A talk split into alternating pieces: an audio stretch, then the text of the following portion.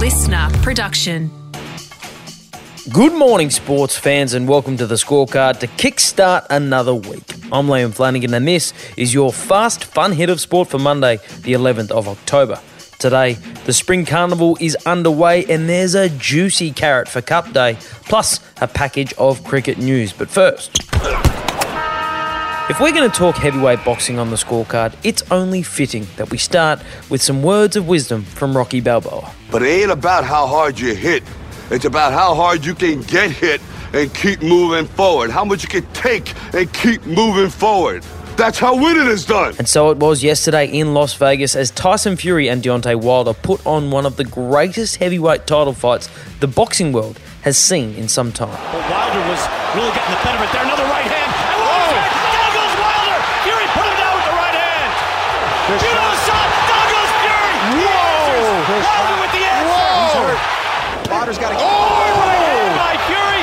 And down goes Deontay Wilder. In the third and likely final fight between the two men, Wilder managed to achieve what no other boxer had done in knocking Fury down twice in one round. But despite both fighters spending time on the canvas, in the end, it was the Gypsy King who landed the final punch. Fury throwing it up again. And down Wilder. And that's it. It's over. Russell Mora waves it off. He's not counting. The Gypsy King is the heavyweight champion of the world. Tyson Fury maintaining his undefeated professional career with an 11th round knockout of Wilder. And the best part about another Fury victory is the post fight interview. Take it away, Tyson. Well, like the great John Wayne said, I'm made of pig iron and steel, baby. First, he quotes the Duke, and then he leaves us with a song. I was walking in Vegas. I was walking with my feet on. Thank you very much. Vegas, I love you, baby. Now for the actual horse whispering. When the race starts, run really fast. The Spring Carnival officially kicked off over the weekend with the Group 1 Might and Power Stakes. Non-conformist, the threat then Zaaki. Probably of non-conformist. Probabeel just in front. Non-conformist drives. Photo. Photo finish. Non-conformist or.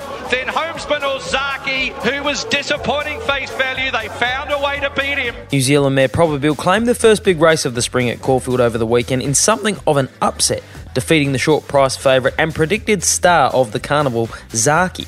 The result means the Cox Plate in two weeks' time at Moonee Valley, which Zaaki was also the hot favourite for, is now literally a wide open race. Pull it goalie. It's wide open.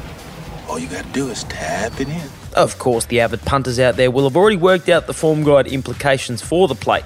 But for those of you who enjoy the races more for the festivities, fashions, and fascinators, I've got some good news for you. 10,000 fans will be allowed to attend the Melbourne Cup. The race that stops the nation will actually get to stop 10,000 fans in person at Flemington on the first Tuesday in November as part of Victoria's vaccinated economy trial.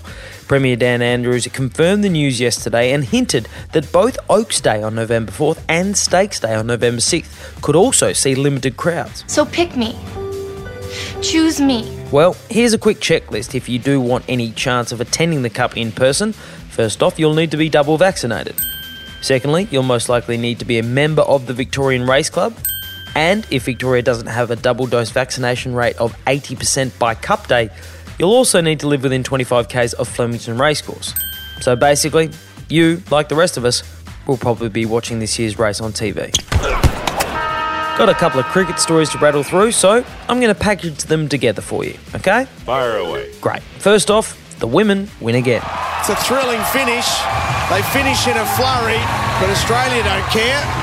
They've wrapped up the series and they put a little bit of cream on top of the cake tonight. Australia closed out their multi format series against India last night with a 14 run win in the final T20 match on the Gold Coast, claiming the overall series win with an 11 5 scoreline. Aussie Tahlia McGrath was named player of the series. Please, sir. I want some more. More cricket it is. And let's talk about the Ashes series, which we know is going ahead, and now we also know that England won't be sending a bunch of no names. Oh no. The big boys are coming to play. I know that guy. Yes, bowling spearhead Jofra Archer will miss the tour through injury, and the dangerous Ben Stokes will continue his indefinite break from the game to focus on his mental health. But Joe Root is coming. Jimmy Anderson and Stuart Broad will be here.